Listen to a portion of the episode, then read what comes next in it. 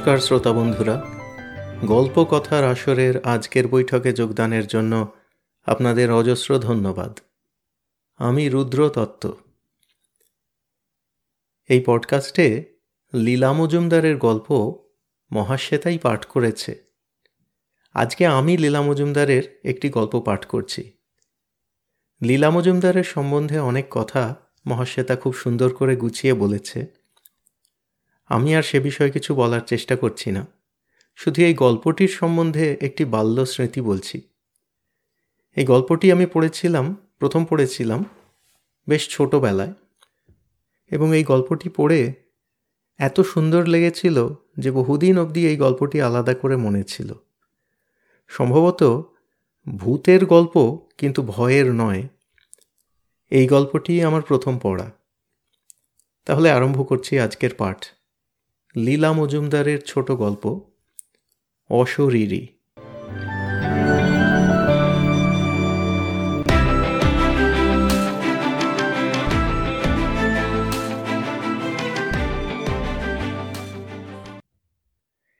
এখন আমি একটা সাধারণ খবরের কাগজের আপিসে কাজ করলেও এক বছর আগেও একটা সাংঘাতিক গোপনীয় কাজ করতাম।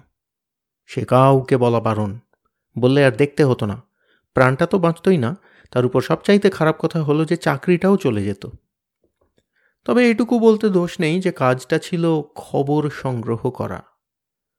কোথায়, কেন, কার জন্য, সেসব তোমরাই ভেবে নিও। আমার বয়স তখন বাইশ, নামটা আর বললাম না। আমাদের পাড়ার হরিশ খুঁড়ো চাকরিটা করিয়ে দিয়েছিলেন। প্রথম দিনেই আমার বড় সাহেব সাহেব বলেও তিনি কুচকুচে কালো, আমাকে বলেছিলেন দেখো, সর্বদা নেই হয়ে থাকবে। তুমি যে আদৌ আছো, সে কথা টের পাওয়া গেলে চলবে না। তোমার আলাদা একটা চেহারা, কিংবা চলাফেরা, কিংবা কথা বলার ধরন গজালেই চাকরিটা যাবে। পানা পুকুরে এক ফোঁটা ময়লা জল হয়ে থাকবে। সমুদ্রের ধারে এক কণা বালি হবে, এক কথায় স্রেফ অশরীরই হয়ে যাবে। কথা বললে কি বলছো, এইটুকু বোঝা যাবে, কিন্তু আলাদা করে গলার আওয়াজ মালুম দেবে না। আর সবচাইতে বড় কথা হলো যে নিজের চেহারা বলে কিছু রাখতে পাবে না, যাতে তুমি মরে গেলেও তোমাকে শনাক্ত করা না যায়। ওরকম করে তাকাচ্ছ কেন? এ কিছু শক্ত কাজ নয়, কিছু করতে হবে না, স্রেফ নেই হয়ে থাকতে হবে। বেশি লেখাপড়া জানারও দরকার নেই, বলো, পারবে তো? আমি বললাম, আগে হ্যাঁ স্যার। বড় সাহেব বেজায় রেগে গেলেন, ফের কথার উপরে কথা, চুপ করে থাকতেও কি শেখাতে হবে নাকি? কি নাম তোমার? আমি কোনো উত্তর দিলাম না। সাহেব খুব খুশি হয়ে বললেন, খুব ভালো। মাইনে নেবার সময় নাম লিখবে না, টিপসই দেবে না। নাম তো ভাড়ানো যায়, কিন্তু টিপসই দিয়ে সবাইকে চেনা যায়। দুনিয়ার কোনো দুজন লোকের একরকম আঙুলের ছাপ হয় না। পয়লা তারিখে আমার কাছ থেকে মাইনে নিয়ে যাবে। খাতায় লেখা হবে, নষ্টামি বাবদ দুইশো টাকা। আচ্ছা যেতে পারো। আমি হাতে রুমাল জড়িয়ে তিনটে আঙুল দেখালাম। বড় সাহেব হেসে বললেন আচ্ছা তিনশো টাকাই। কিন্তু মনে থাকে যেন বিপদে পড়লে আমরা বলব, তোমাকে চিনি না। ঘর থেকে বেরিয়ে এলাম। শুনলাম আমার নতুন নাম ইংরেজি হরপের কিউ। যেখানে যত সন্দেহজনক খবর শোনা যেত, নিজে দেখে এসে আপিসের পাশের গলিতে ভাঙা টাইপরাইটার ভাড়া খাটত, তাতে টাইপ করে জমা দিতে হতো। তারপরের ছয় মাসে কোথায় যে না গেলাম, কি যে না দেখলাম, তার ঠিক নেই। অথচ আমাকে কেউ দেখতে পেত না। রাস্তার ভিড়ের মধ্যে একেবারে মিলিয়ে যেতাম। যেখানে ভিড় নেই, শুধু ভাঙা দেয়াল, সেই দেয়ালে একটা দাগ হয়ে মিশে থাকতাম। একবার একটা চোরাই গুদমে সারাদিন শ্রমিকদের একজন হয়ে গিয়ে রাশি রাশি গোপন খবর এনে দিয়েছিলাম। বড় সাহেবের মাইনে বেড়ে গিয়েছিল। আর একবার একটা বিদেশি মালজাহাজে সারা দিন একটা পিপে হয়ে লক্ষ লক্ষ টাকার সোনা খুঁজিয়ে পাইয়ে দিলাম। সেই জন্য খবরের কাগজে বড় সাহেবের সে কি প্রশংসা? সে যাই হোক, শেষবারের কাজটার কাছে ওসব কিচ্ছু না। নাকি গড়িয়ার দিকে এতকাল কোনো বেআইনি কাজ হয়নি যে সকলের সন্দেহ হলো, নিশ্চয়ই কোনো গোপন ষড়যন্ত্র চলছে। তার উপর সব বাংলা কাগজে যখন ছোট্ট একটা নোটিশ বেরোলো, টিপ বোতাম পরিষদের প্রথম সভা সু সু সাত। তখন আমার বুঝতে বাকি রইল না যে গড়িয়াতে শুক্রবার সাতটায় গোপন সভা বসবে। বড় সাহেবের ঘর থেকে প্রায় অদৃশ্যভাবে বেরিয়ে যাচ্ছি। তার পেয়ারের বেয়ারা বলল, টিকিট ছাড়া ঢুকতে দেবে না। রুমাল জড়িয়ে হাত পাতলাম। সে এক কুচি লাল কাগজ বের করে বলল, দু টাকা। একটা আঙুল দেখালাম। তাকে টাকা দিয়ে টিকিট পকেটে ফেলে চলে এলাম। শুক্রবার পাঁচটায় যখন বাসে সবচাইতে ভিড় হয়, তখন বেছে বেছে সবচাইতে ভিড়ের বাসে উঠলাম। উঠে চারটে লোকের মধ্যিখানে এমন নেই হয়ে রইলাম যে কন্ডাক্টর টিকিট চাইল না। চাইবে কেন?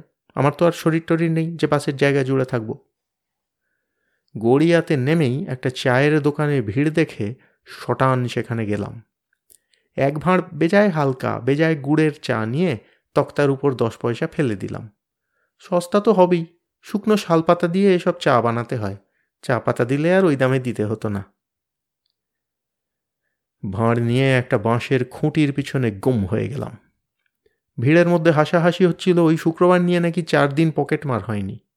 চট করে বুঝে নিলাম, সভা তাহলে পকেট মারদের। একটা চিমড়ে লোক চায়ের ভাঁড় শেষ করে সামনের বাঁশ বাগানের দিকে পা বাড়াতেই বাকি সব হাঁ করে ছুটে এলো, মশাই, অমন কাজও করবেন না। ওই বাঁশবাগানের পথ দিয়ে একটি মাত্র জায়গায় যাওয়া যায়, সেটি হলো গোরে বাড়ির ভাঙা কেল্লা, ভূতদের থান। দিনের বেলাতেও ও পথে কেউ যায় না, কাক চিল কুকুর বেড়ালো না। লোকটা ভয়ে ভয়ে এদিক ওদিক তাকিয়ে উল্টো দিকের মাঠের পথ ধরল। সকলে হাঁপ ছেড়ে যে যার জায়গায় ফিরে গেল। আমিও সেই সুযোগে ওই লোকটির পিছন পিছন চললাম। যা ভেবেছিলাম ঠিক তাই। মাঠ ভেঙে ঘুরে এসে আবার বাঁশবাগানের ওপারে সেই রাস্তাটাই ধরল। আমি তার পেছনে নেই হয়ে চললাম। শুকনো পাতার ওপর এতটুকু পায়ের শব্দ হলো না। নইলে এতদিন কি শিখলাম? তারপরেই বুকটা ধড়াস করে উঠল। সামনেই একটা প্রকাণ্ড ভাঙা কেল্লা। সেখানে পৌঁছে পথটাও শেষ হয়ে গেছে। কেল্লার চূড়োটা শুধু দেখা যাচ্ছে। চারিদিকে এমনি ঘন বন হয়ে গেছে যে তার বেশি কিছু ঠাউর হলো না। লোকটা একটুও দাঁড়াল না। শটাং বনের মধ্যে দিয়ে সেঁদিয়ে গিয়ে কেল্লার লোহা বাঁধানো প্রকাণ্ড সদর দরজায় দাঁড়িয়ে পাশে ঝোলানো একটা দড়ি ধরে টানতেই দরজা খুলে গেল। আমিও তার সঙ্গে সঙ্গে ভিতরে সেঁদিয়ে গেলাম, সে কিছু টেরই পেল না। ঢুকেই একটা প্যাসেজ, তার ওধারেই মস্ত ঘরে সভা বসেছে। সে কি ভিড় আর কি ভয়ঙ্কর তর্কাতর্কি? ঘরে একটা জানলা নেই, উঁচু ছাদে কয়েকটা খুলঘুলি দিয়ে বাতাস আসে, তাও এমন আড়াল করা যে বাইরে এক বিন্দু আলো যাচ্ছে না।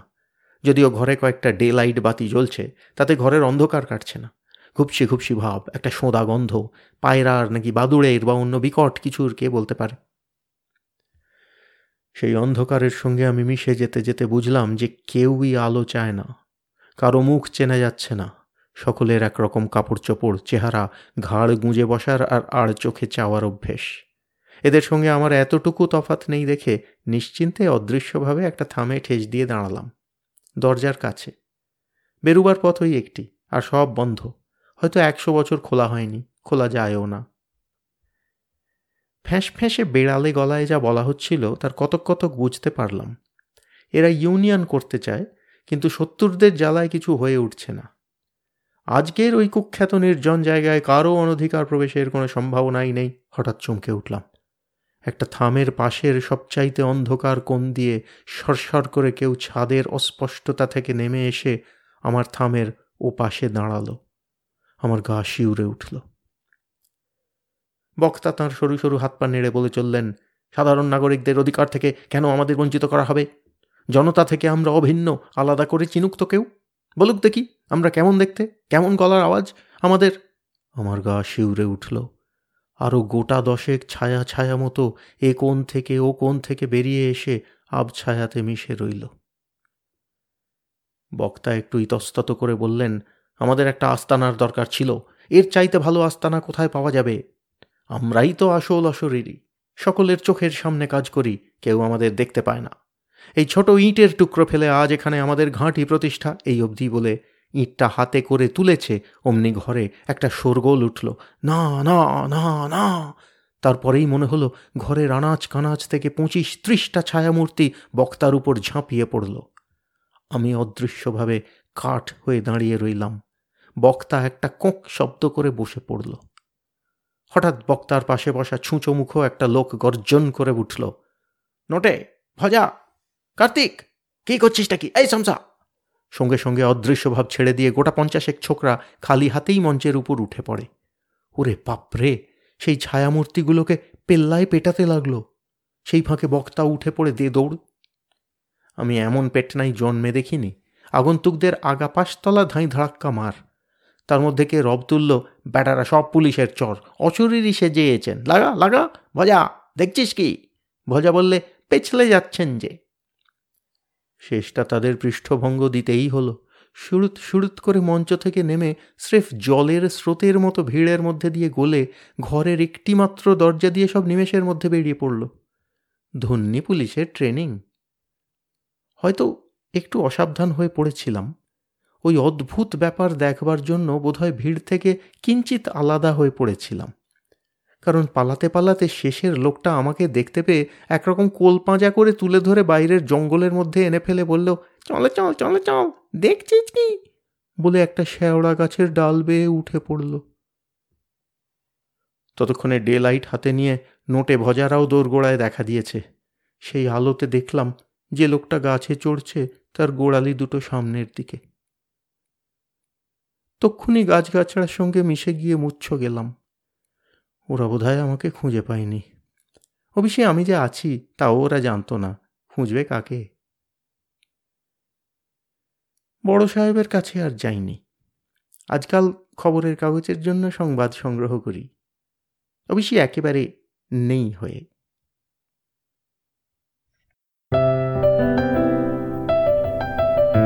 আপনাদের মতামত আমাদের জানাতে ভুলবেন না কিন্তু, শ্রোতা বন্ধুরা। আমাদের website Golpo Kothar Asor dot org G O L P O K O T H A R S O R dot O R G